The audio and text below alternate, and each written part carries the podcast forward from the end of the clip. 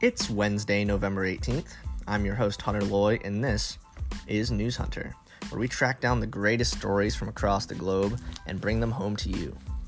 In our crosshairs today, Joe Biden has won the election and is now the president elect, according to everyone but Donald Trump. Temperatures are dropping and coronavirus cases are rising.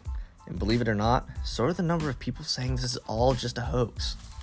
And in our international segment, Evo Morales is finally back in Bolivia.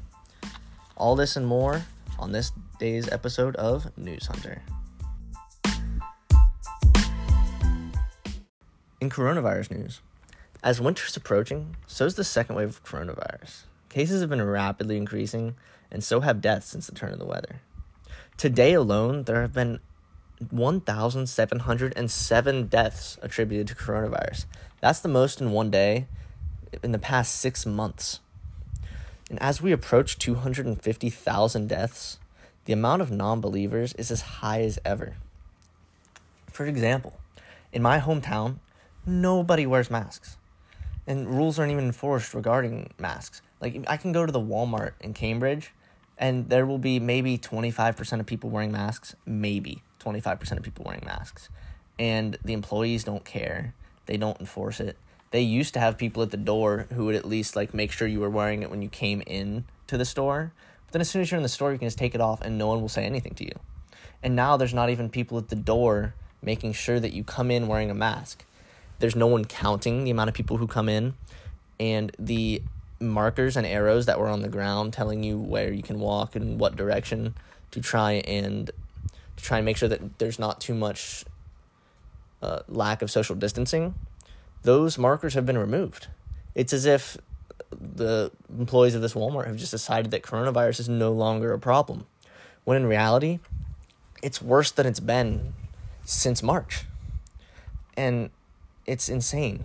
And it's not just my hometown. There's reports of people in the Dakotas, specifically in, I believe, North Dakota, as they're dying from the coronavirus on their deathbed, proclaiming it's a hoax in their with their dying breath, saying that they would rather believe or that they do believe, I should say, that it's some mystery cancer that they can't detect that is killing them rather than the coronavirus.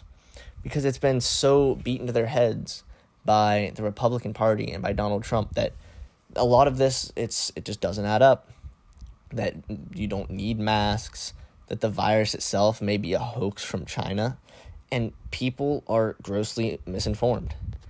And not only is it a fault of uh, politicians with ill intent, but also social media and fake news on social media is rampant.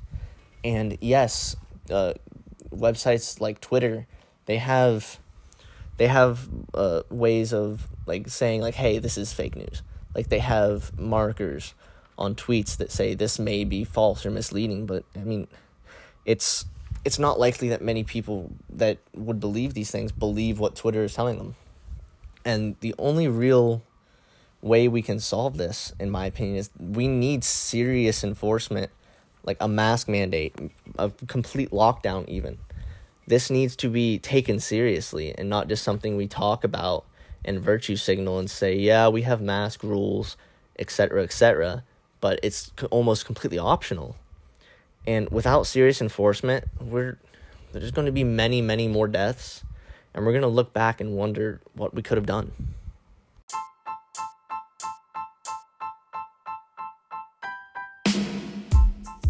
That's all for me today here on News Hunter. Make sure you tune in next week when we set our sights on whatever big news story may be out there hiding.